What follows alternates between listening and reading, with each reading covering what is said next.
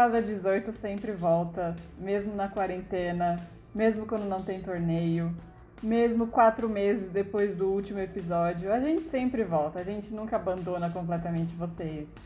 Estamos aqui de volta, Sheila Vieira, Alexandre Cossenza e Aline Calerron para uma edição especial de quarentena. Tudo bem, gente? Ah, tudo é desconforme, né? Não vejo a luz do sol faz muito tempo, mas tamo aí, né?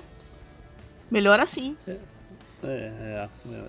tudo bem não é exatamente a expressão, né? Mas enfim, é, dentro do, do, que dá para ser, né? Vivos, sem corona. É, é. Pois é. Dentro dos conformes dentro do que a gente está vendo na TV, nas notícias, então não dá para reclamar não. É. Bom, a gente vai responder perguntas de vocês sobre vários assuntos. E, enfim, muitas pessoas perguntaram sobre dois assuntos, as maiores fofocas do tênis aí nesse período de quarentena, que foram o Vacina Gate do Djokovic. Tem isso. É, e a proposta de Roger Federer, ATP, Cospicil, sei lá, de fundir a ATP com a WTA. É, muita gente perguntou dessas duas coisas, então a gente vai é, juntar aí esses dois assuntos. É, vamos começar então com o Djokovic. É, Para quem só leu por cima a situação, ele estava numa live com outros atletas da Sérvia falando sobre várias coisas e um, o Djokovic disse que se uma vacina for obrigatória para disputar torneios, que ele ia ficar meio chateado, porque ele não é muito a favor de vacinas é, e ele ia ter que pensar no que ele ia fazer, porque ele gosta de decidir o que ele faz com o próprio corpo. Acho que no mesmo dia ou no dia seguinte, o Independent, algum, algum veículo britânico traduziu não, foi a Reuters, foi a Reuters, verdade. A Reuters traduziu e isso reverberou, obviamente, no mundo inteiro, até fora do nosso mundinho aí do tênis.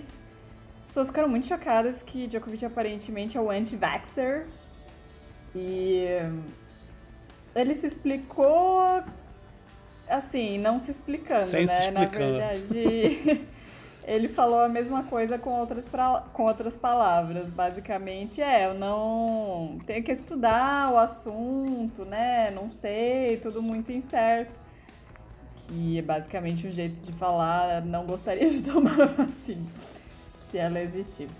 O um, que vocês acham disso? Ah, é, eu acho que assim, tem duas coisas assim que me intrigam nessa história toda. Um é que, cara, a gente está falando de ah, uma volta ao circuito com vacina obrigatória em alguns países, quando ninguém sabe quando o circuito vai voltar, não existe vacina e não se sabe se algum país realmente vai obrigar a, a, a conferir, vai, vai conferir vacinação de todo mundo que, que entrar, passar pela fronteira. Então, assim, a discussão já começa por aí meio forçada. E a outra coisa que me incomoda é, é o seguinte: essa essa surpresa mundial de que o Djokovic ser contra a vacina. Cara, onde essas pessoas estavam nos últimos cinco anos sobre, lendo sobre o Djokovic? Ninguém leu nada, né? Ninguém sabe que ele abraça a árvore, ninguém sabe que ele acorda agradecendo, fazendo, fazendo coisa de gratidão. Ninguém sabe quem é o Djokovic, ninguém sabe que ele não queria fazer uma cirurgia quando estava lesionado. É, é, isso. Foi uma surpresa, assim, absurda. Oh, meu Deus, ele, ele agora é contra a vacina. Acho isso que, a minha, me incomoda. A minha parte favorita do Djokovic foi do jeito que ele descobriu que ele é alérgico a glúten, né? Supo, supostamente, ele colocou. Ele foi num doutor lá e o doutor colocou um pedaço de pão na barriga dele. E foi assim que ele supôs que ele é alérgico a glúten e começou essa, essa jornada dele espiritual. Um pedaço de pão. Então, assim, né? Surpresa zero. Eu acho engraçado também os, os fãs de Djokovic surpresos. É, e, né, também, né? Mais uma pessoa famosa falando coisa de antivacina. Ele mesmo cavou a própria, a própria cova. Lide com isso, meu querido. Ah, e teve ainda o, o lance da, da mulher dele, né? Que ela postou que o vídeo da. Nossa, isso, isso foi foda, né? Que, a, que não, se, se, o pessoal não viu, a Helena, a esposa do Djokovic, postou um vídeo de fake news que era basicamente um, um doutor lá que foi, teve a licença caçada é, ligando o coronavírus a, ao 5G. Sim, 5G, aquele negócio que você tem no celular. É daí que vem o corona, gente. Ai, meu Deus. É, aquele meme, né? Disappointed but not surprised. claro, assim, ser antivacina é um, eu acho que é um nível a mais de, de noia, né? Assim. Porque, enfim, teve o guru também, né? Lembramos dessa época. Teve muita coisa que indicava que ele é meio para esse caminho. Também, uns anos atrás, ele curtiu um post de terra plana. É. Mas antivacina é realmente um negócio muito, muito estranho. Mas eu acho que a gente também, não tô de forma nenhuma defendendo ele, mas o que eu acho que a gente brasileiro às vezes não entende é que em muitos países essa coisa da vacina não é tão forte quanto é aqui, né? Sim. Eu até quando eu tava estudando lá em Swansea, teve um surto de sarampo. E, e todo mundo conferia se você tinha tomado a vacina ou não. E tinha muita gente na minha sala, inclusive, que nunca tomou vacinas. É, isso pra gente é meio chocante, né? Mas em muitos países existe isso. Ah, é o seu direito, né? Direito, a sua autonomia sobre o seu próprio corpo. Que, É, enfim, dos- acredito nisso também, exceto quando você coloca os outros em perigo. Exatamente, era isso que eu ia falar. Seu Aí direito acaba aí, né? Aí a sua autonomia não é tão respeitável. Mas é, vamos pensar então num cenário em que o tênis voltou e a vacina é obrigatória. Vamos fazer esse exercício de futurologia. É, Seria complicado, né? Você talvez exigir vacina. Assim, tem países que exigem vacina da febre amarela, né? Acho que é o caso que eu que eu Sim. conheço nesse sentido. Mas são poucos, não são muitos também. Eu acho difícil. Não, e tem todo um protocolo para isso, né? Todos os países sabem, então você- faz um pedido formal e você consegue um documento com- em mais de um idioma comprovando que você tomou a vacina e tal. Mas daí é você uniformizar isso, olha, a Sérvia, ou Vai Sérvia, ter. sei lá, pode ser qualquer país, está pedindo certificado de vacinação. Então, todos os tenistas vão ter que arrumar um jeito de pegar no seu país um certificado de vacinação em inglês ou em algum outro idioma. Putz, não sei o quão viável é isso. É, bem pouco.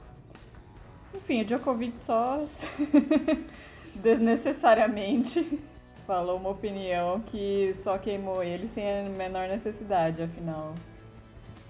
É, acho muito difícil que alguém exija vacina contra o coronavírus e nem sabemos se vai ter uma vacina contra o coronavírus, se vai ter que ser tomada anualmente, como é a da influenza. Muitas, muitas coisas, né, gente? Mas serviu pra gente conhecer um pouco mais e talvez para as pessoas que não acompanham o Djokovic com tanta com tanta proximidade entender um pouco mais quem é a pessoa que, que está por trás aí do tenista. Uhum. Vamos então falar de ATP e WTA. Roger Federer sem muita. tava meio sem o que fazer, né? Afinal ele nem tem quatro filhos em casa. Decidiu twittar que era hora de unir o tênis. Vamos unir o tênis, ATP e WTA tem que voltar a ser um. Voltar não, que nunca foram, né? Mas tem que ser uma coisa só. Enfim, todo, várias pessoas do nada apareceram apoiando, então ficou aquela hum, isso aí é combinado, né? Não saiu do nada, até porque a gente sabe que o Federer não é uma pessoa muito impulsiva, né? É, Ele sabe muito bem o que ele faz, quando ele faz. Então, acabou se descobrindo que isso já está em discussão dentro da ATP há algum tempinho. O novo presidente da ATP falou isso também, confirmou. O que vocês acham dessa possibilidade? É, o o Djokovic não falou nada sobre isso, né? Ou falou? Ah, agora que é pra falar, ele Não. não falou, né? Não, ele preferiu fazer uma live com um médico. É, médico. Não, eu só vi assim, eh, o Djokovic não se manifestou e o Kyrgios se manifestou, obviamente, contra, né? Mas, e, e, um comentário do Kyrgios que eu achei interessante foi que ele, ele falou algo assim, ah, alguém perguntou para a TP se a maioria dos tenistas é a favor ou não, e o que, que a gente ganha com isso, e ficou nisso, né? O que me leva a crer que não houve uma consulta geral, mas enfim, não precisa haver, eu acho. Ou precisaria, sei lá. Mas uh, eu sou muito a favor. Eu acho que seria muito legal, simplificaria muita coisa.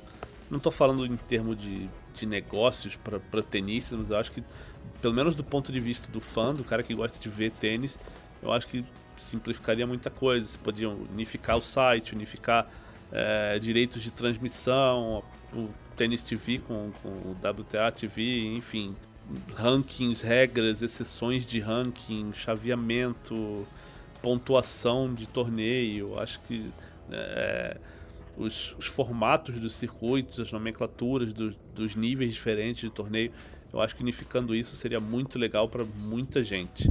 Agora, tem uma questão de negócios aí, contratos que eu não sei se isso é viável, se não é, para quem é bom, para quem é ruim, eu não sei os números, então não sei, mas acho que pro ponto de vista do ponto de vista do torcedor, do cara que acompanha, e acho que até como jornalista para cobrir ficaria mais fácil.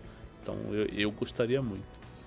É, né, bom, primeiramente gostaria de comentar o teatrinho, né, do Federer pra tuitar esse, esse negócio, que eu achei incrível, ah, e a né? Serena, né? Não, é. Teve o tweet da Serena apagado. Mas, mas eu, é, teve isso. Mas eu gostei muito do, do teatrinho coordenado do, do Federer com o Nadal, né? O Federer chegando. Estou aqui pensando. Será que eu sou a única pessoa que acha que a WTA e a ATP deveriam se juntar, aí deu um tempinho apareceu o Nadal, né? É verdade, arroba Roger Federer. Eu, eu concordo completamente com você. Tipo, mais, gente, pelo Benito amor de Deus. tava postos ali já. Nossa, tava ali só esperando. pelo amor de Deus, né? É, bom, é, eu concordo com essa parte do Alexandre falou de pros fãs, realmente eu acho um pouco confuso o pessoal sabe, separar esse negócio de, ah, é ATP 250, 500 mil, a WTA, International, Premier, tal, tal e tal. É, pro fã casual, realmente, isso é, isso é difícil, só que eu não sei até onde que isso ia ser um ganho para as duas entidades. E, e assim, eu, pens, eu pensando pelas duplas ainda, pff, sinceramente, se, se separado com menos gente, o negócio tá uma droga, já imagina junto com mais gente. Então, sinceramente, eu tenho muitas dúvidas sobre isso. Tenho muitas dúvidas do que, do que a WTA vai ganhar, além de. Eu consigo ver a WTA ganhando alguma coisa com negócios, é, mas eu não sei até onde que eles teriam uma certa. uma boa participação nisso. Eu tenho minhas dúvidas em relação a isso. Aliás, deixa eu só fazer um parêntese aqui. Eu, eu falei de, de tênis TV, WTTV e tal, enfim. É, o dólar chegou num, num, nível tão absurdo no Brasil uhum. que o tênis, tênis TV passou a cobrar em real agora. Sim. Então antes era, era 120 dólares até a semana passada. Sim. E essa semana, quando o dólar explodiu, eles agora estão cobrando 380 reais, uma coisa assim, pelo plano anual. É um. Que é bem mais barato que 120 Não, dólares. é bem mais barato. É tipo uns 250 reais mais barato do que 120 dólares. Mas será que quando voltar os jogos eles vão cobrar em dólar? Não sei, até me perguntaram ontem como é que tá a cobrança do Tênis TV. Eu falei, não sei porque eu divido a conta com, com, com o João e não. É ele que recebe os e-mails. Mas eu acho que congelaram. Ah, pelo menos congelaram o, o o período da assinatura, né? Então o que está faltando acho que vai ser recolocado lá na frente quando o circuito voltar. Mas desculpa, era só para Não é? só para lembrar disso. Uhum. Que o dólar tá no nível que tá difícil. É, o dólar, o euro, a libra. Nossa, o euro passou de 6 já. É, a libra então. a libra então. Já tá quase um 7 a 1. Uf. É, gente. Eu, eu concordo um pouco com a Aline. É, isso me parece um pouco a ATP querendo incorporar a WTA. É uma coisa assim, né? A gente sabe fazer as coisas direito, vocês são muito amadores. É, eu entendo que, que a WTA tem seus problemas, mas é, é aquilo, ela foi criada por um motivo, né? O motivo Sim. era Elas mulheres que... eram subestimadas É, ela- elas queriam isso antigamente. Eu acho que agora, nessa altura do campeonato, não faz mais sentido. É, então, as coisas mudaram muito, com certeza. Não é a mesma situação que era, tanto que isso que a Billie Jean King falou, né? Que ela, a criação da WTA era uma medida temporária, né? Pra, enfim, chamar atenção pra causa, mas que a ideia no futuro era juntar. Mas é aquilo, tem que ser uma negociação justa. é, não sei se a WTA vai querer aceitar tudo nos termos da ATP. Então, não vai ser fácil. Mas pode É que- acontecer. É que nem o nosso amigo arroba disse, né? A WTA periga de virar uma portinha na, na, na ATP. É, O, R- o RH, recepção. É muita coisa pra amarrar, né? Sim. Sim. Prêmio em dinheiro de níveis diferentes de torneio. Putz. É muita coisa. E aí quando for fazer torneio combinado, tem que ter um. Tem que exigir dos organizadores distribuição igual de quadra de treino. Putz, tem muito detalhezinho que, que até o público não sabe, né? Mas que os jogadores reclamam internamente, enfim. É, e isso vai coisa. significar que todos os torneios vão ser conjuntos, por exemplo? Porque isso é um problema, né? É, eu espero que não. Não, é. É um problema, todos os torneios serem conjuntos. Hum, Grande parte dos torneios menores não quer ser torneio conjunto. Então, não vai ser fácil, gente. Mas, enfim, tem um momento que não tem nada pra fazer e dá pra pensar nisso é agora. Bom, vamos responder então perguntas mais específicas, agora que a gente já falou dos assuntos principais. O Fernando Xavier pergunta, e acho que não é algo que eu vou poder responder. Qual é o melhor jogo de videogame de tênis? Atual de todos os tempos e de Kinect, Wii, etc. Ah, Isso é comigo e com a Aline. Você quer começar, Aline? Eu Ah, joguei eu- um jogo de tênis. é, Sim, videogame. fala aí, com Qual que certeza. era? Aquele? O É. principal? Qual que você jogou, Sheila? Porque, ó, tinha. ó, Qual, qual videogame que era? Qual era- Fala os nomes. Ai, não lembro. Putz. Era Playstation, era Playstation. Minha irmã tinha Playstation. Top Spin. Top Spin, é, esse mesmo. Eu joguei Top Spin na, na época. Mas eu nunca fui de videogame. É, eu acho que o Top Spin é o mais clássico, assim, né? Pra quem tem as plataformas de, de jogo. Ah, bom, eu, como uma pessoa é, nintendeira, né? Eu acho que eu não posso responder outra coisa além de Mario Tênis. Um jogo seríssimo. Mas pro pessoal que gosta de computador, eu acho que também não tem outra resposta além de Tênis Elbow, né? O Tênis Elba é o rei ainda. E, e- e curioso, né? Porque ainda é um negócio muito Tênis Elbow que tem escondido. aqueles gráficos meio toscos, assim. Sim, Roots. Eu lembro. Mas o jogo é sensacional, né? A jogabilidade, Sim. o circuito, como ele é, reproduz Bem o pensado. circuito. Nossa, é, é muito legal. Agora, bom, a atual Tênis Elbow de todos os tempos, eu, eu acho que ainda ficaria com Tênis Elbow. Tem muito jogo legal em épocas diferentes. Assim, não tem um jogo que você olhe, putz, esse, esse jogo é completo com gráficos e com uma- um negócio tudo espetacular. Eu joguei muito joguinho que tinha coisas interessantes, mas que não eram jogos legais. Por exemplo, teve um jogo que chamava Davis Cup Tennis, que você podia reclamar com o árbitro e às vezes ele mudava a decisão a seu favor. Isso tem no reclama- Mario Tênis, tá bom? Ou você reclamava muito e perdia um ponto, e depois perdia um game. Então tinha isso nesse jogo, eu achava muito legal. Tinha um jogo de computador, eh, acho que era Roland Garros 90 e, sei lá, 97, sei lá que ano era. Seis. É, eu sei. Que era muito legal pra época, assim, a jogabilidade era ótima. Os gráficos eram meio quadriculados lá, meio toscos, mas enfim, 90, tô falando de 90 altos, né? E tinha quadras diferentes, era um jogo bacana. Sa- Quando veio a geração do PlayStation 2, veio o Smash Court, que eu gostava muito de jogar. Uhum. E, bom, pra Wii eu, eu gostei do Grand Slam, Grand Slam Tennis, Grand Slam Tennis 2, que eram da EA Sports. E hoje eu tô me divertindo jogando o AO Tennis 2, que é o jogo do Australian Open, a segunda versão que lançaram esse ano. E eu acho muito divertido. Eu acho que assim, pra PlayStation e Xbox One, eu acho que é o melhor jogo que já foi lançado. Não que tenham lançado muitos, né? Acho que só lançaram dois. Então, é por aí. É, tem isso, né? É muito escasso o mercado de jogos de tênis. Né? São... Ninguém ganha dinheiro com isso. Não, são sempre as mesmas franquias. Vocês podem ver que É, sempre top spin, blá blá blá. Inclusive, top spin eu já joguei, eu joguei muito na minha vida. Eu acho que era o 3 ou 2 que era até que legalzinho, mas daí só foi pro. Daí pra frente só foi pra, pro fundo do poço. O negócio era bem ruimzinho. É, mas falando sério do, do, do, Mario Tênis, tô nem zoando, eu tô jogando muito Mario Tênis. É, é que tem o um modo de história, que é bem divertido, e tem o modo de. como se fosse um Kinect, né? Que é o, o modo motion. E é, é muito bom. eu acho que é o modo motion mais, mais é, responsivo que eu já joguei desses jogos de, de videogame, de tênis. Então, quem uhum. tiver um Nintendo Switch aí, eu recomendo bastante Mario Tênis. Ok. É, Núbia Silva pergunta: Quais foram as contribuições da Sharapova ao tênis? Qual o seu tamanho na história? Bom, posso começar a responder é, eu acho que o Sharapova é um dos personagens mais importantes da história do tênis feminino.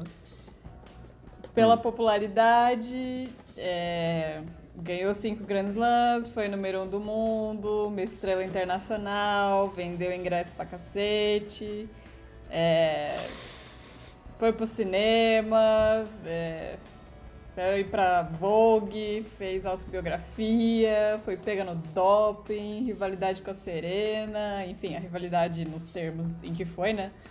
Mas a rivalidade com a Serena, é, a coisa de ser um, uma mulher que desde cedo foi muito sexualizada, né, pela mídia e pelos fãs, e de certa forma eu acho que ela lidou com isso muito bem e conseguiu é, mostrar que ela era uma pessoa forte por trás é, dessa da musa, né? Como as pessoas chamavam ela. É, enfim, uma, uma carreira muito cheia de eventos, assim, né? Muito eventful. E, e por isso eu acho que a Sharapova é uma pessoa que sempre vai estar no imaginário do, das pessoas quando se fala de tênis é, mas é um, certamente um conjunto do, do que foi dentro e do que foi fora, né? Vocês concordam? Concordo. É, é, só acho que assim, se você falar, puxa, o que, que ela deixou pro tênis, eu acho que tecnicamente a gente não fala de muita coisa. O impacto dela não foi grande. É, ela foi uma campeã e a gente volta para aquele papo de sempre que ela foi uma grande campeã, ela era uma batalhadora, e isso é verdade, né? É, mentalmente ela era muito forte, fisicamente também, é, né? enquanto Meldônio foi permitido. É, e eu acho que sim, mas dizer que, nossa, ela deixou um legado, ela mudou o tênis, hum, acho que não dá para ir por esse lado. Eu concordo com o que você falou, que assim, como personagem, o nome dela tá marcado ali e ninguém apaga o que ela fez. Inclusive, acho que a melhor história é justamente a que ela não gosta de ressaltar, né? Que é essa de, de vídeo de um outro país, com, com, o pai sem falar o idioma, com a mãe que não pôde, não pôde entrar nos Estados Unidos primeiro e, e chegar com sete anos para ser para esse objetivo de jogar tênis e conseguir. E essa é a parte que eu acho mais bacana da história dela. Agora, como legado, legado, eu realmente não vejo tanta coisa. A não ser que a gente argumente que é, ela serve como exemplo de que hoje já não tem mais esse espaço para ah, o, o, proteção para grande estrela no, em caso de doping, sabe? Acho que ela talvez seja o exemplo do, do, do grande nome que foi pego no doping e, e ninguém deixou passar, como aconteceu com Agassi lá atrás. Óbvio, casos diferentes, situações diferentes. Inclusive até debati com, com um fã da Sharapova no Facebook semana atrás, porque ele queria comparar o, caso do Agassi com a Sharapova, o caso da Lepchenko com a Sharapova, e não tinha nada a ver, são três situações completamente diferentes. E ele queria dizer que a Sharapova tinha sido injustiçada. Eu acho que é muito longe disso. Eu acho que é o melhor exemplo de que hoje não tem proteção para grande estrela. É, a coisa que eu mais gosto na Sharapova é esse negócio de que ela virou uma coisa maior do que o tênis, sabe? É... Uhum tênis é uma coisa. A gente tem pouquíssimos nomes que, se você falar para uma pessoa comum que não acompanha esporte, que não acompanha nada, as pessoas vão saber identificar a Sharapova é uma dessas. É, isso, uhum. isso, é, uhum. isso é inegável. Porém, é, né? Infelizmente, aconteceu o que aconteceu e acabou abalando um pouquinho a credibilidade da Sharapova é, no circuito, enfim, no esporte em geral. Mas esse lance dela de ser maior do esporte, acho que contribuiu, contribuiu pra caramba com a WTA é, nos últimos anos. É, mudou muito a imagem do, do esporte, mudou muito a imagem do marketing esportivo. É, um, um, puta caso. Eu, as aulas que eu tinha de marketing esportivo, eu acho que é, um dia sim, dia não, era, era, era Sharapova nos casos, né? É um negócio meio, assim, incrível. Então é, né? Tem lados bons lados ruins da Sharapova. Infelizmente, o legado dela tem esses dois lados. Ok. É, eu, eu só acho ruim, assim, e não, tô, não, é, não é uma crítica aqui, mas uma pena que ela não tenha vencido tanto depois do doping quanto antes, porque vai ficar sempre essa dúvida na cabeça de muita gente de que ela só ganhava o que ganhava porque ela tinha uma ajuda ali de uma substância que era permitida, era, mas era uma substância que nem todo mundo tomava. Então, Acho que ainda tem muita gente que vê isso como trapaça, embora não, não fosse. Mas acho que muita gente ainda, ainda olha meio esquisito para isso que aconteceu. É, infelizmente ficou essa interrogação né, na carreira dela.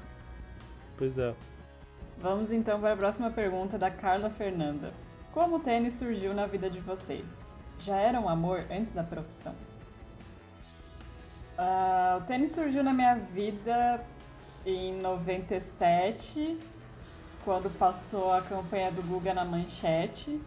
A minha irmã gostava de assistir esporte e eu assistia junto, enfim, aí eu gostei dele, gostei do esporte e tentei acompanhar como dava, né? É, não tinha Sport TV, então eu só via o que passava na ESPN, que era basicamente Roland Garros. Um, e tentava acompanhar pela internet o que acontecia com ele. É, eu lembro que o, fi o Finals eu não assisti, porque não tinha Sport TV, mas eu ficava é, nos sites, assim, dando atualizar nas páginas para ver, é, pra ver o que acontecia. É, tênis Brasil, enfim, um lugar que eu trabalhei por quatro anos, eu li muito Tênis Brasil quando era mais nova. É, o tênis não fez parte da minha vida como um esporte que eu pratiquei, é, acho que por, sei lá, vários motivos. Eu nunca fui uma pessoa muito esportiva. De, eu sempre gostei muito de esporte, mas mais pelo lado de, da história, de contar histórias, narrativas e tal, que é o que eu realmente gosto de fazer. É, eu nunca gostei de jogar coisas. É, então eu nunca fui atrás, também não teria dinheiro se eu quisesse. É, nem quadras de tênis, enfim, é. ia ser difícil achar também. e. Enfim, eu dei sorte que eu tava na faculdade e meu primeiro emprego acabou sendo no Tênis Brasil. Então, isso me fez conhecer muitas pessoas que possibilitaram porque eu trabalhasse bastante com tênis. É, eu comecei a gostar de tênis vendo na TV mesmo, assim. Lá pela década de 90, um pouquinho antes do Guga. Eu era um fanzaço do Agassi. Uh, eu comecei a jogar depois, quando eu mudei para morar no Rio, que tinha um, o Tijuca Tênis Clube era perto de casa. Eu comecei a fazer umas aulinhas de tênis ali, isso era ano 2000. E só fui trabalhar com tênis mesmo lá para 2006, 2005, por aí. Foi mais ou menos isso, mas foi vendo, vendo TV, normal. Bom, no meu caso, é... os meus pais e meu irmão sempre gostaram muito de consumir esportes em geral, né? A gente sempre assistiu muito esporte em casa todo santo dia. E o único luxo que a gente se dava aqui em casa era ter uma TV a cabo para poder ter ESPN, Sport TV, para poder assistir todo dia. e aí tinha dois esportes além do futebol que a gente sempre parava para assistir, é, sendo um deles o tênis, né, o outro o basquete. E acabou virando meio que uma rotina pra gente aqui, né? Acompanhar sempre que tinha tênis na TV e acabou virando um interesse na minha vida e foi só crescendo. É, então eu cresci assistindo aqueles jogos é, de sul-americano que a ESPN passava muito, né? De Rosana de los Rios, da vida. Rosana de los Rios. Quem lembra? E aí foi, foi só crescendo, né, gente? E de acompanhar com mais afinco, assim, todo santo dia, foi com o lance da internet mesmo. Tendo acesso à internet e, eu acessando todos os dias, dava pra acompanhar um pouco a mais e foi crescendo, crescendo, crescendo. Fiz faculdade de esporte. Criei um Twitter. e aí acabou virando emprego, né? É, acabei virando social media do Rio Open, é, trabalhando com os mineiros também, então foi, foi gradual o crescimento no, no tênis da minha vida. A próxima pergunta é meio parecida. Enfim, falem da história de vocês, comesteira sobre tênis, já falamos. Mas também tem como se conheceram, manias de cada um, sonhos e aspirações. Vamos primeiro pro como se conheceram. Eu Twitter, não faço a né, menor gente? ideia. É, sim, Foi mas. Twitter. Mas pessoalmente, Twitter. eu acho que o Alexandre eu conheci no Uruguai, não foi? É, foi. Na Copa Davis, Brasil-Uruguai, Montevidéu. Conheci o Alexandre 2000. lá. 2010. É. A Aline deve ter sido em algum torneio de Ibirapuera. Muito provavelmente. É, foi assim que a gente se conheceu. É, manias de cada um. Manias. Quais são suas manias, Alexandre? Nossa, se... Minhas manias? Não sei, cara. Tirar assim oh. da cabeça, assim, do nada. não tava preparado pra essa pergunta. A, a Sheila tem o um negócio da, do, do, do protetor labial, né? Caramba, não, sério. Sempre... Ah. Você, sempre que eu vejo o protetor labial da farmácia, eu lembro da Sheila, porque a Sheila tá sempre passando o protetor labial. Eu não sei porquê. Como é que é eu tomei, isso? Eu tomei Roacutan quando eu tinha 18 anos, porque eu tinha muita acne. E desde então, meus lábios são muito ressecados. muito, muito, muito. Eu tenho que passar protetor labial to de tipo meia e meia hora, senão meus lábios esfarelam. e, enfim, a Aline fica do meu lado. Eu olho pra Sheila tá passando. Com, já me presenteou com protetor labial. Sim. Uma coisa totalmente aleatória. É. Pensa, eu acho que é mais fácil a gente falar um do outro, não sei. Eu não sei identificar, tipo, ai, as minhas manias. Que mania a Aline tem? Não sei. A Aline tá sempre no Instagram.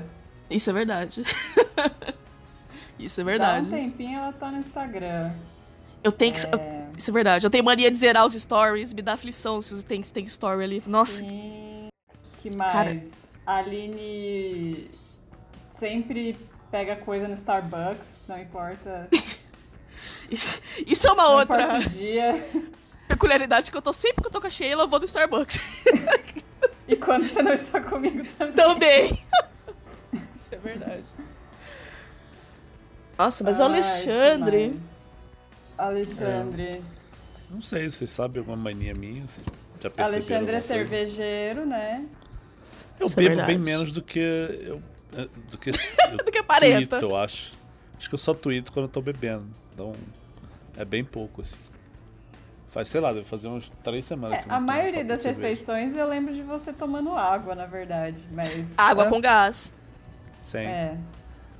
Sem. Sem? Sem. Ah, okay. é. Mas você. Você é uma apreciadora aí, você é um sommelier de cerveja. É, eu gosto. Eu gosto de experimentar, ver coisa diferente e tal. E se tem um evento especial, eu comemoro com alguma cerveja diferente. Isso é. Pode, pode ser uma mania, sei lá. Mas, é, eu fico muito no computador o tempo inteiro, sou meio viciada em internet, assumida. E. Acho que essa, essa é a minha mania. Eu sou muito friorenta, tem isso. Isso é, nossa, isso é verdade. Se a Sheila esquece o casaquinho, já era. eu sou muito friorenta. Eu durmo com três cobertas, não importa onde. Na Bélgica eu tinha um aquecedor, eu dormia com três cobertas.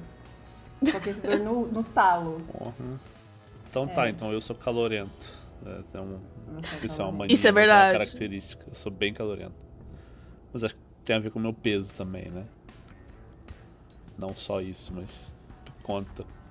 A Aline, enfim, não é uma mania, mas curiosidades. Too much information. Quando eu tinha muitas crises de dor nas costas, a Aline às vezes tentava soltar minhas costas. E parecia uma cena de terror. Aham. Uhum. Porque eu gritava.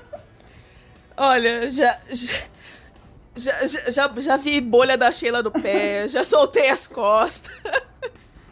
Então, assim, você tá, você tá perto da Sheila, tem que ser um negócio meio assim.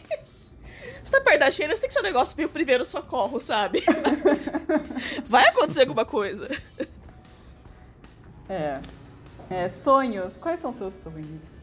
Hum. Sonhos. Nossa, o que, eu o que eu mais tive foi pesadelo no último mês. Acho que assim, só de pesadelo de eu sair de casa e lembrar que, putz, esqueci a máscara, esqueci de lavar a mão, esqueci a luva. Isso tive pelo menos uns cinco pesadelos, assim. De chegar em supermercado e. Caralho, esqueci alguma coisa. Tá cheio de gente aqui, tô desesperado. Isso aconteceu muitas vezes. É, essa semana eu tive um pesadelo desses, que eu saí sem nada. É, e não sei porquê isso aconteceu em Paris. Eu tava em Paris sem, sem falar francês. E Ai, meu Deus. quem me salvou, quando eu tava pedindo direção e não entendia nada que a pessoa falava, foi Andy Murray, que apareceu na rua e me deu. me disse onde ir. Esse foi meu grande sonho da semana. Aline? É, pera, é sério ou não? É sério? Pergunta? Não tô, não tô inventando. Não, ah, não, pergunta. Seu, ah, seus, seus sonhos, suas aspirações. É, né? ué, não, é tipo. É, a pergunta é O que, que séria. você gostaria de fazer, sei lá. Ah, tá, porque sonhar nem sonho, então fica difícil responder. Mas, nossa, sonhos, sonhos. Ah, eu acho que pra gente que trabalha em torneio, o sonho é trabalhar na TP, né? Vamos combinar. Quisera Ah, eu eu trabalhar queria, com. É bom, eu pelo menos, né? Eu queria muito Não, trabalhar com um torne... com AT- ATP, alguma coisa assim, mas, né? Você queria ser a Maria? Não, babá de jogador não.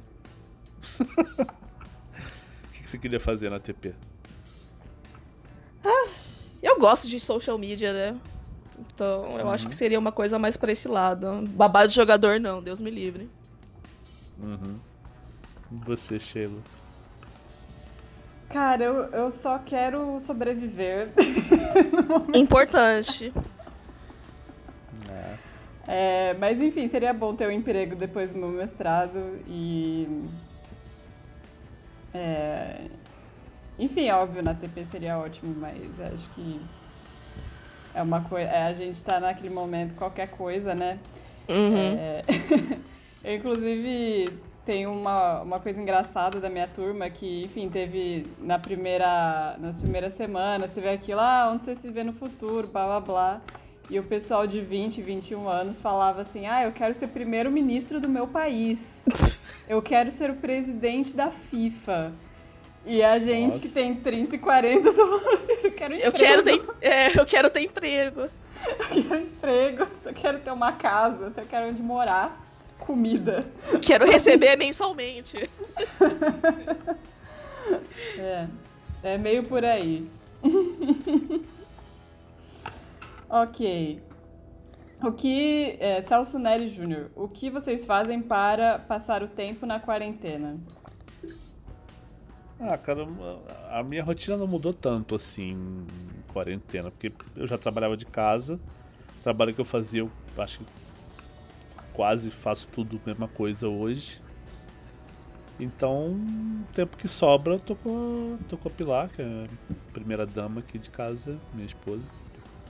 É, a gente cozinha, vê filme, a gente faz um monte de coisa junto, quando dá, né? Ela também tá trabalhando de casa, então a gente Daí eu tô aqui no, num escritóriozinho, eu olho pela janela do quarto, vejo ela trabalhando, ela trabalhando ali, mas a gente quase não se fala durante o dia. A gente vai se falar lá para as sete da noite, oito por aí.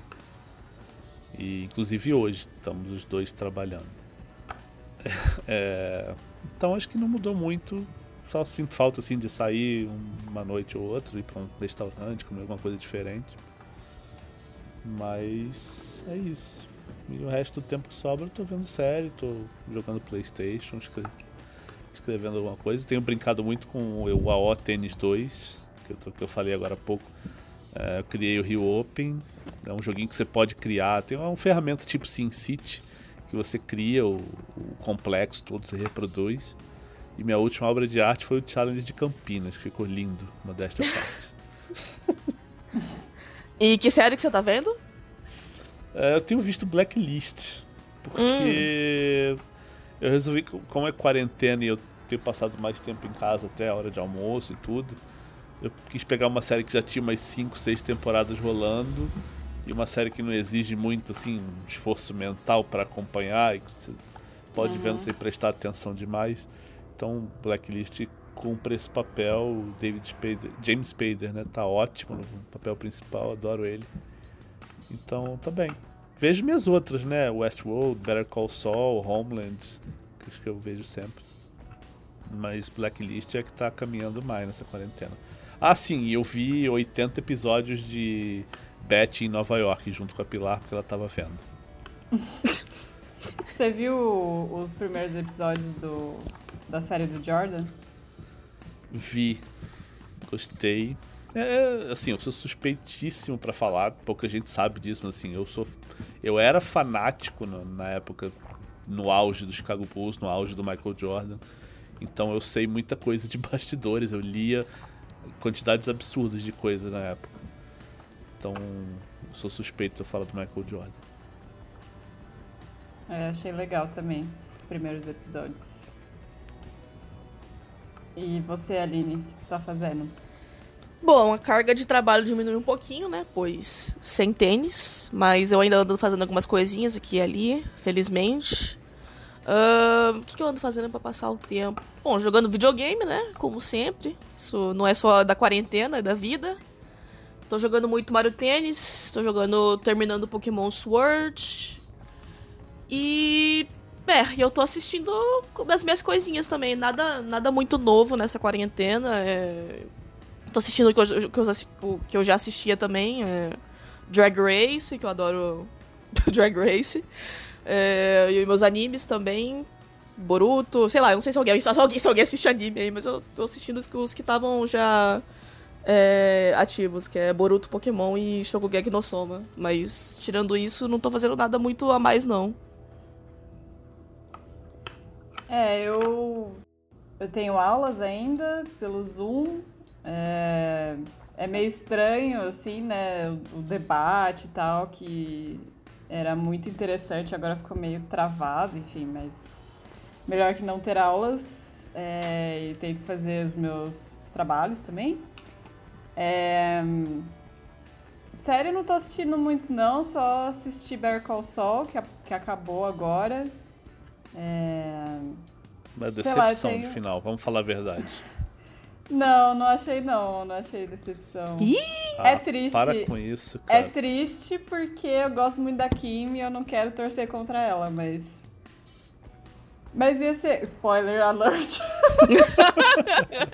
A pessoa vem escutar o quadro 18 e recebe spoiler de Better Call Saul. spoiler, mano. Ia ser muito chato ela só ser morta e pronto. Ia ser muito chato. Então. Vira Eu ruim acho- mesmo, tudo bem. Eu, eu acho que vai ficar corrida demais pra fechar essa série. Acho que tinha que ter Vai, acontecido mais vai. coisa nessa, nessa temporada agora. Vai. É, mas eu acho que eles desencanaram de, tipo, terminar logo antes do Sol conhecer o, o Walter e o Jesse. Acho que eles Não, mas- terminar antes mesmo. Não, mas mesmo assim, tem umas histórias que a gente precisam decidir, cara. O que faz com a Kim, o que faz com, com o, o, o Nacho, o que, sei lá, tem, tem muita coisa pendente aí. Tem. Tá me incomodando isso. Eu só quero que botem o Jonathan Banks numa bolha até poderem filmar esse negócio. porque- Tem isso, né? É. Cara, o Jonathan Banks já tá nas últimas, coitado. Ainda botam ele pra fazer episódio no deserto. assim, Nossa Gente, senhora. vamos preservar esse homem, não tem série sem ele. Enfim. O que mais? É, Eu agora tô vendo Big Brother, mas sem me envolver emocionalmente, graças a Deus. Já passei dessa fase na minha vida. O passado É. de Sheila. Passado, é.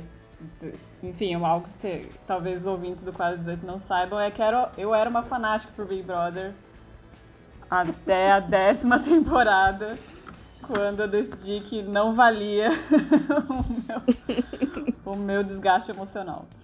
É, e agora eu só assisto reality shows fofos e, enfim, com algumas tretas, mas sem grandes intercorrências.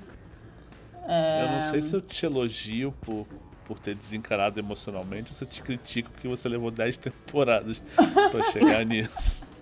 Tô, tô, tô num conflito aqui, vou ficar quieto. É, mas é. é difícil, porque assim, você começa a assistir assim e. É meio como esporte, você adota pessoas, né? E só que o problema é que as pessoas do Big Brother são péssimas. E sempre que você torce, você vai se decepcionar, inevitavelmente. Seja dentro do programa ou depois dele. Sempre vai se decepcionar. Porque, sabe, você não pode ser uma pessoa completamente boa para entrar naquilo, sabe? Não, não tem como. Você aceitar aquilo, você tem que ter algum desvio de personalidade. Porque não dá, né? Então, enfim. Mas, enfim, agora eu tô vendo só pra, enfim, passar o tempo. E é isso tudo. Basicamente isso. Não faço mais nada, não. É... E qual a próxima pergunta aqui? É angustiante para a profissão de vocês essa incerteza de não termos a mínima noção de quando o circuito vai jogar e de como as coisas serão? Eu acho até que não, viu? Eu acho que tá, tá, pintando tanta notícia quanto antes. Acho que até mais, só tem menos jogo. Mas todo dia tem uma fofoquinha, uma frase polêmica, um. sei lá, sabe? Uma pseudo-novidade. Ou vão cancelar isso, ou vão cancelar aquilo. Ou é essa história da fusão, ou é essa história, sei lá, do, da vacina. Ou é essa história do time que tá pipocando aí, que, que não quer Teve dar dinheiro isso. pro né, que acha que não é justo dar dinheiro para uns caras que não merecem, enfim. Todo dia tá pintando uma frase aí, todo dia tem uma coisa para comentar, para escrever. Eu acho que nem, nem mudou tanto assim do ponto de vista de, de ter o que falar. Eu acho que só tem menos jogo. Então, no, no- fofocas, o tênis nunca vai morrer, né? não. Nunca. Mas no, no meu caso, eu dependo de jogo, né? Porque parte da, do meu trabalho é de jogo. Fazer release de jogo, de. enfim. E, bom, assim é angustiante, porque não- metade do meu trampo foi pro saco, né? Dependo disso pra receber dinheiro em fins. E faz, faz falta, né, tênis. Passei tantos anos todo dia sentando e abrindo tênis TV pra assistir alguma coisa. Que não é duplas porque não tem duplas lá, mas enfim. Que agora tá meio que, né? Nossa, o que, que eu vou fazer agora, no meio da tarde? Eu vou assistir série porque é o que tem que fazer. Mas enfim. Ué, você ia aí nos torneios, né? É, não, é- era pra, era pra eu estar agora no torneio de Barcelona. era pra eu estar agora na, na Espanha. Eu, eu ia fazer o- um pouco de Grand Slam também. Mas agora não, não mais. Aliás, as pessoas não sabem, mas vocês duas estão no Brasil, né? Nesse período. Sim. Sim. A, Aline só perdendo shows, viagens, Nossa. torneios. Eu só tive o- eu só tive store no total do meu dinheiro essa semana. Ai, ai. É. Você perdeu uma viagem também, né, Sheila? Você tinha uma viagem comprada pra onde? Eu vi você postar no Eu- Stories, mas não lembro. É, eu ia. que eu tinha duas semanas da, na Páscoa sem aula. Na verdade, o meu namorado ia pra Bélgica. E a gente ia pra França, pra Holanda e viajar um pouco dentro da Bélgica também. Mas aí o que aconteceu, obviamente a viagem dele foi cancelada. E eu acabei vindo pra cá e ficando. É, eu vou tentar voltar pra Bélgica em junho, porque minhas coisas estão lá e eu preciso buscar. Importante. Porque o meu contrato de aluguel acaba em julho e também porque é o, o- eu ainda não tenho meu cartão de residente permanente e eu preciso dele para o resto do mestrado. Então eu vou tentar voltar em julho, se me deixarem. E mas em termos de do meu é, a quarentena me afetou nisso. Enfim, afetou muito o meu curso, né? Claro, porque meu curso ele é muito baseado em viajar pela Europa, né? É, isso é meio impossível. A gente tinha um curso de, de verão na Grécia, que já foi cancelado também. Esse Chato. online. É, e é possível que. Em que lugar da, da Grécia? Desculpa te interromper. Em Olímpia. Nossa, legal. Né? Da hora. E, enfim, o, o próximo semestre na Alemanha pode ser que comece online também, é só em outubro. Então, enfim, Caramba. muito ainda a, a situation. Mas, enfim, eu já fiquei muito triste. Mas É, né? a real é que eu sou uma pessoa muito privilegiada e não só de ter estado lá pelo tempo que eu estive, mas de não ter pegado, de não ter ficado mal, de Sim. ter conseguido voltar para cá e estar em casa nesse período e estudando também do- da outra forma, então não posso reclamar. Mas em termos de trabalho não mudou nada, porque as coisas que eu faço, enfim, redes sociais não foram muito afetadas, não. É, então é mais isso. A pergunta que é realmente importante é a seguinte: se para voltar para Europa você precisar tomar uma vacina, você, você toma? Nossa, que dúvida crua. Ai, meu Deus, será que eu tomo? ai, ai. E qual né? foi, qual foi a melhor live de artistas brasileiros que vocês viram? É, eu gostei muito da Não do Sandy vi Júnior. nenhuma. Hã? Fala, desculpa. Sandy Júnior, gostei bastante. Sandy Júnior. Ah, e da Ivete ontem foi legal também. Foi, foi engraçado. Mas foram as, as únicas duas que eu ouvi também. Eu só posso falar essas duas. e só um pedacinho, mas ah, pelo que eu vi, Sandy Júnior e Ivete. É, esse podcast não gosta muito de sertanejo. Não. E olha que eu tô no meio do interior agora vendo galinha pela janela, então. Eu Próxima pergunta. nenhuma. Ju Oliveira, lado positivo e lado negativo da paralisação. Eu acho que não tem pra lado positivo. Pois Tem? é. Eu tava, pensei nisso quando eu li a pergunta e não consegui pensar em nada. Nossa, foi bacana por isso. Não. Acho que não. Ah, Negativo tem um. Tem um monte. É, a gente já comentou, acho que o negativo. É. É, a Caraújo, 1980. Quem ganha o duelo, Aline e Sheila na quadra de tênis. Eu acho que todo mundo sai perdendo nessa. Eu acho que a resposta óbvia seria a Aline, porque a Aline joga tênis e eu não. Mas curiosamente, a última vez que a única vez que a gente jogou, eu ganhei. Teve isso. Porque eu tava jogando com o Rock, enfim, que é um cara grande. Que joga bem, tênis. E a Aline tava com o ombro cagado. É... Pedro H. Mello, 85. O que estão achando das reprises de finais de jogos importantes na TV? Eu ainda tô esperando a dupla. Nem, nem a final de Wimbledon, né? É, a, a final mais simbólica das duplas ainda não rolou. Tô esperando. Ocuparia a grade inteira do dia, né? É, se eles Aquela querem. se- final. o, que, o que não é problema nenhum, porque, né, esporte não tá rolando, então. Eu tô muito ansioso pra grande reprise dessa semana que vai ser Dimitrov e Gofan. Vai ter isso, sério, tá na programação do, tá na Ai, programação do Deus. Sport TV. Dimitrov e Gofan. Grande reprise. Ai, cara, eu, eu gosto das reprises, eu acho, acho a ideia ótima. eh, Acho, sim, eu já comentei isso no Twitter, não vou nem me alongar demais. Eu acho que só o Sport TV podia divulgar melhor isso e. Sabe, até. Pô, bota na barrinha de programação, né? Pelo amor de Deus. Não adianta entrar na barrinha de programação e ler lá TP Tour, Masters 1000 ou US Open. Cara, o cara que tá surfando, navegando né, pela barra de, de, de programação, ler Masters 1000, eu não vou parar pra ver. né? E, sim, não, não gosto da escolha, das escolhas que o Sport TV tá fazendo. Acho que foi bacana a sequência com o Guga, muito legal. Repetiram demais algumas coisas ali que eu também já comentei. É, enfim, acho que podia variar um pouquinho mais, podia ser um negócio feito com um pouquinho mais de carinho. É só isso que eu acho. Sobre- especificamente sobre o Sport TV, né? É, a ESPN eu vi pouco, o Band de Esportes vi pouquíssimo também. Inclusive não vi. Só soube que tava passando Meligene e Rafter porque eu vi a família Sim. do Meligene toda postando nos stories que o jogo tava passando. Senão eu também não saberia.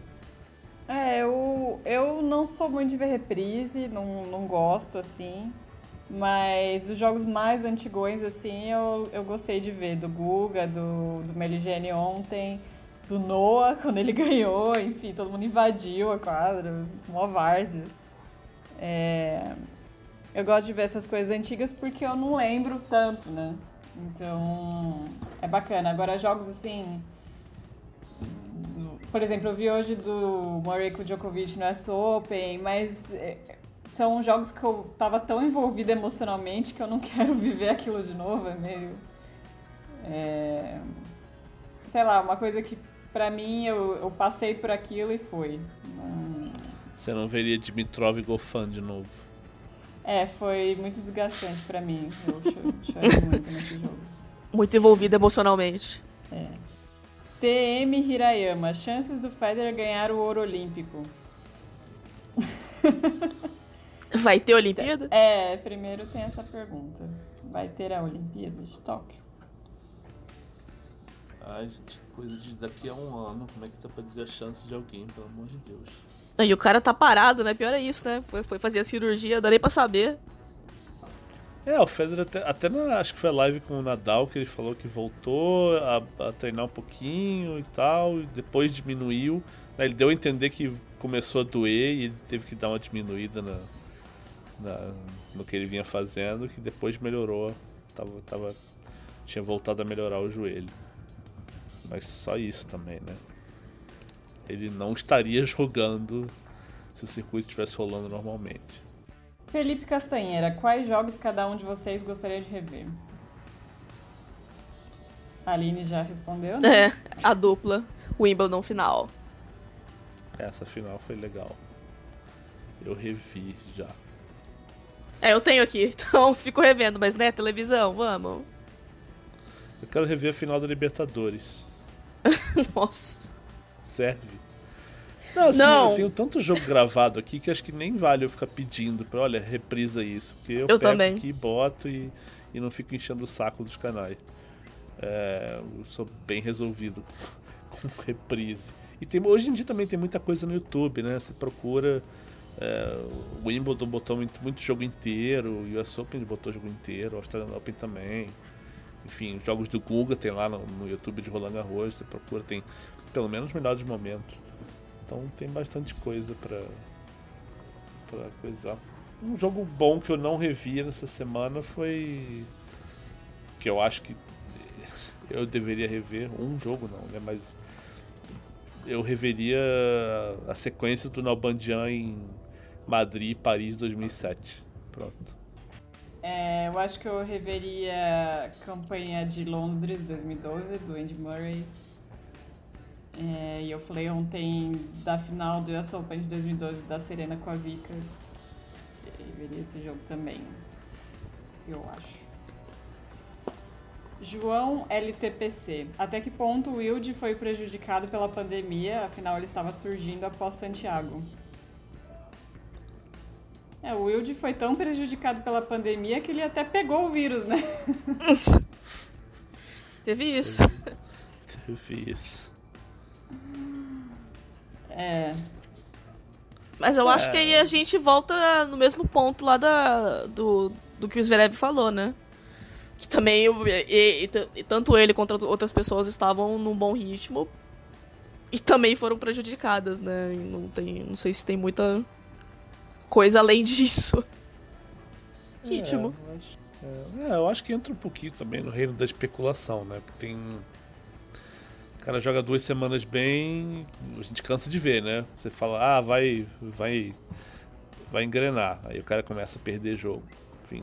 Não sabe nem se o Wilde ia jogar o quali de Miami, se ele ia pra Olímpia, nem isso estava decidido ainda. Foi bom? Não, não foi bom, mas também não dá pra medir assim, nossa, foi um enorme prejuízo dele. Não sei se chegaria a esse ponto. O que eu acho interessante é que assim, quando o circuito voltar, vai dar pra gente medir bem quem foi profissional, dedicado ou não nessa pausa. Porque eu acho que vai voltar meio de repente e, e a gente vai ver quem vai estar em forma e quem não vai estar. Vai ser bem fácil de perceber. É. Quem ficou fazendo coquetel. O Vavrinka não, não precisa se dedicar, né, gente? Ele já, Influencer. já fez o dele, né? Na vida. Virou influencer do Instagram, já tá bom já. tá ótimo. Deve ganhar até mais dinheiro. Deve. VB Castro 82. Será que nesses treinamentos com o Marcelo, o Zverev finalmente vai aprender a voleio? Não. Não. Próxima pergunta. Não, é, é diferente, cara. É, é, volear em dupla, volear em simples são dois mundos. Mas ele não sabe, né? mas ele não sabe volear mesmo, Alexandre. Não, tu- Nem não, simples, acho nem dupla. Não, se ele ficar parado treinando, voleando, pô, vai volear legal. Ora, outra coisa é você volear vendo onde tá o adversário, com uma bola vindo, Sim, duas bolas vindo diferentes, você tendo que matar o ponto sem precisar volear uma segunda bola ou uma terceira bola. É diferente. sim, é por isso que você treina. E ele não. E aí que tá, É. ele, ele não sabe volear, Alexandre, não adianta. Já vi, já vi muito treino dele com, com o Marcelo, não rola. Bichinho é ruim mesmo, não adianta.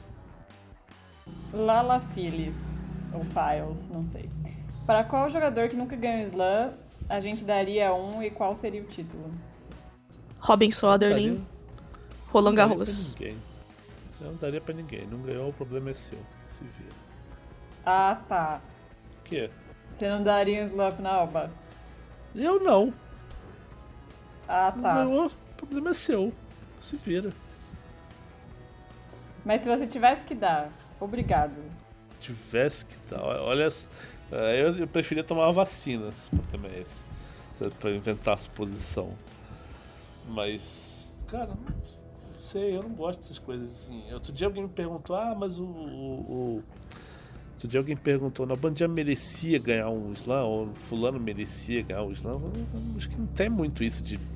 O tênis não tem muita margem pra esse merecia e não ganhou. Ninguém perde um jogo roubado, ninguém perde, sabe, sei lá, por acaso, né, uma coisa. Perdeu porque o outro jogou melhor, enfim, ou estava mais bem preparado fisicamente, ou foi mentalmente melhor ou pior naquele dia, sabe? É, paciência, o cara não teve tênis para jogar duas semanas consistentemente no altíssimo nível. Fazer o quê? Merecia? Não. Então eu não daria para ninguém. Se ganhou, ganhou. Fala. Eu sou mais, eu sou mais prática. Robin Soderling e Roland Garros. Pronto. Mas pera aí, em que ano? Qualquer ano. Eu, eu- o Grand Slam é meu, eu tô dando pra ele. Ponto. Ele é campeão de Grand Slam. Tá bom. É, eu daria um Roland Garros pra Helena Dementiva. Não esperava por essa. Eu acho muito injusto que ela não ganhou. Ah, com aquele saque, pelo amor de Deus. Uai, mu- muitas jogadoras com saco ruim já ganharam o Grand Slam. Não, igual o dela. Segundo saque igual o dela, ganhou um Não, slam. é só a Errani que, enfim, fez final, que nem ela fez. Não, mas o segundo saque da Errani era melhor que o segundo saque da Dementieva. Ah, não. Não. Era, Pau a era. pau, velho. Pau a pau. Não fazia menos dupla falta, só aí ela já ganha. Ah, sim, mas porque a Errani, né, quase sacava por baixo. Acabar essa- quando acabar essa gravação, eu vou pegar. Vou procurar uns vídeos aqui e vou ver a velocidade dos dois saques. dois segundos saques. Fiquei intrigado agora. É, Lucas Duarte Parra. Tênis seria um dos esportes mais desiguais entre um top, top, top Um trope. entre um top 100 e outro top 100? Eu não entendi bem o que ele quis dizer com essa pergunta.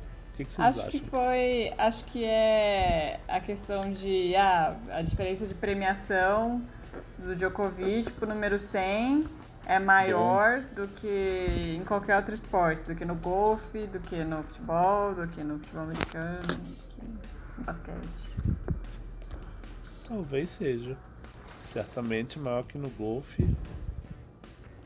É, Futebol, basquete, não tem nem comparação.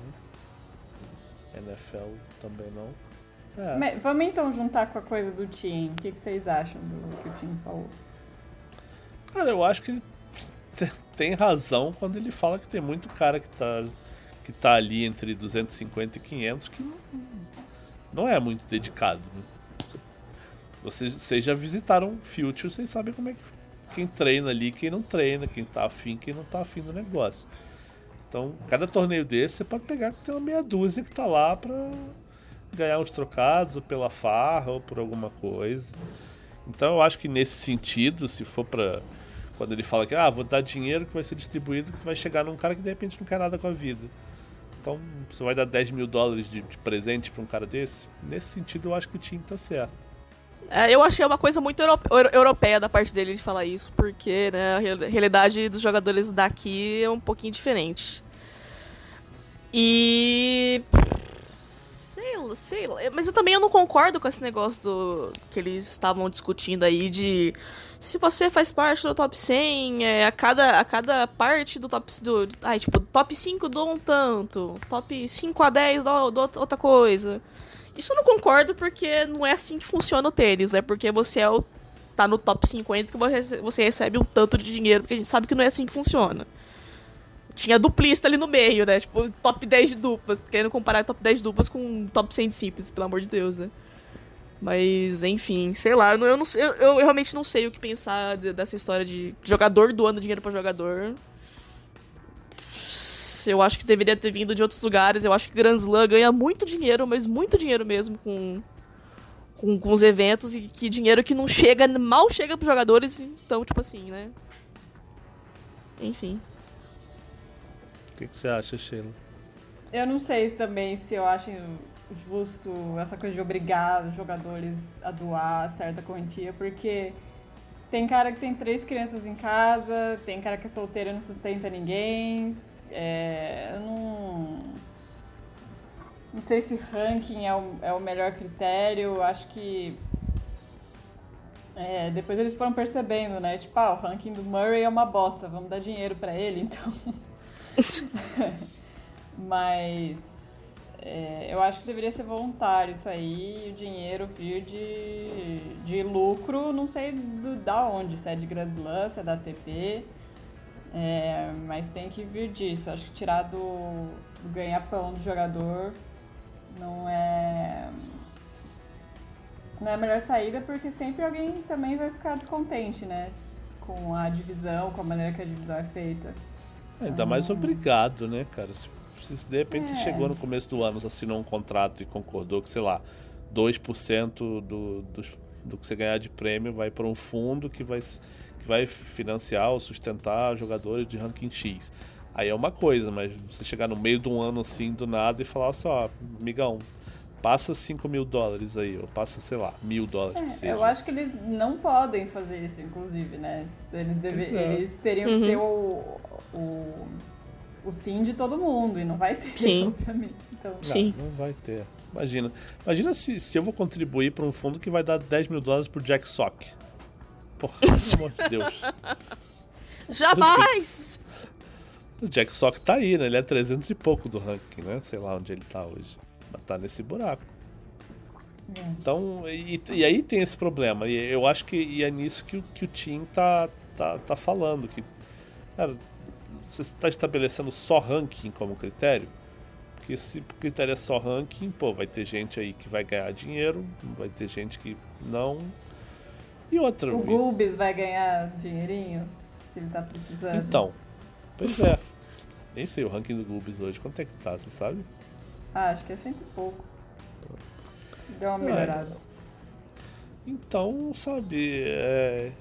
E ainda tem isso que ele fala especificamente, que é uma galera que não, não leva a coisa tão a sério. Então, por ele, nesse ponto eu concordo com ele. O ranking do Gubis é 162. Fica aí a informação. É, fica a informação do dia para vocês. Bom, gente, mais alguma consideração, desabafo, recados?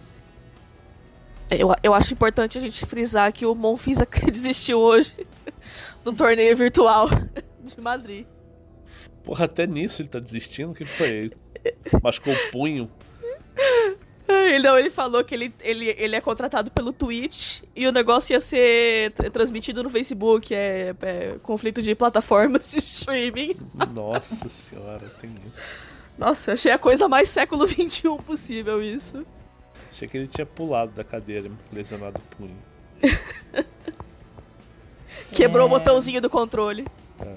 Aliás, eu achei a ideia desse torneio muito legal, mas assim, o jogo é uma merda, né? É aquele Nossa, é terrível. Que, nossa, meu Deus do céu. Quem quiser Nem... comprar tá 30 reais né, na Steam. Até o trailer do jogo. Até o trailer do jogo é ruim. Tipo, não passa confiança nenhuma. O O jogo tá em promoção nas lojinhas e tal e ninguém compra. Tá lá encalhado. É, uma coisa que eu acho que é importante falar também é que o Del Potro deve estar gostando da quarentena. Nossa! Imagina o tanto de churrasco que deve estar rolando também, me fala. Nossa. Enfim, só com quem mora com ele, né? Que lá na Argentina claro. a galera tá fazendo. tá fazendo direito, né? Claro. Mas. Churrasco em casa. Então tá, vamos dar tchau. Vamos dar tchau. Tava tão É. animada a conversa. É hora de dar tchau. Acho que a gente devia fazer uma live. Tem pouca live rolando no, no É Instagram verdade, ultimamente. vamos lançar essa tendência. Vamos fazer uma live por dia. Fazer que nem o várias Rafa Lopes. Beijo, Rafa Lopes. Beijo, Rafa. A gente te ama, mas puta que Sim. pariu. Toda hora. Voando Ah. baixo iniciou a transmissão ao vivo. É. Então tá, gente. é, Como sempre, não sabemos quando vai ser o próximo programa. Mas. Mas. Mas. Mas terá, né? Mas vai ter um convidado especial.